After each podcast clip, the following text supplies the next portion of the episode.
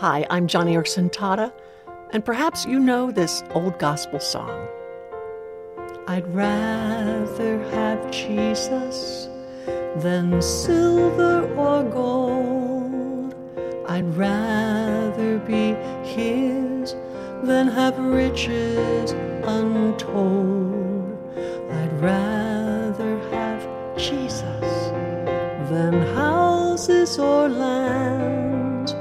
I'd rather be led by His nail pierced hands than to be the king of a vast domain and be held in sin's dress way. I'd rather have Jesus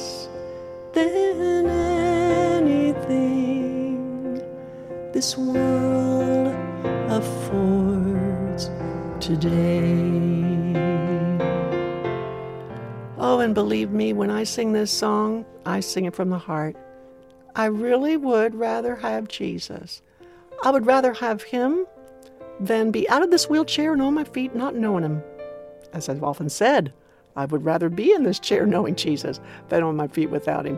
That's how satisfying my Savior is. That's how gratifying being close to Him really is. Jesus is that, well, He's that satisfying. Being close to Him is better than any amount of walking, especially if that walking takes me down the wrong road. And being near to Jesus is better than having use of my hands, especially if my hands were to reach for all the wrong things.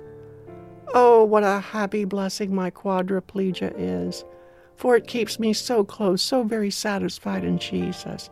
It keeps me singing this song. I'd rather have Him than anything that this world affords today.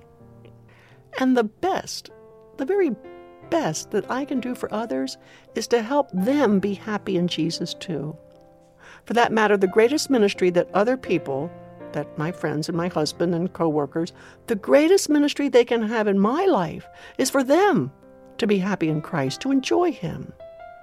It's like what George Mueller once wrote. He said, Get up in the morning, go to the Word of God, and get your heart happy in God before you meet other people.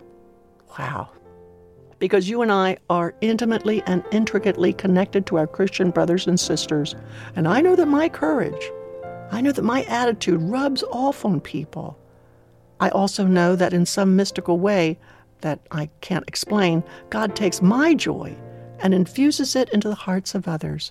My victories over sin strengthen others in the same battle. When people see me satisfied in Christ, then it inspires them to do the same.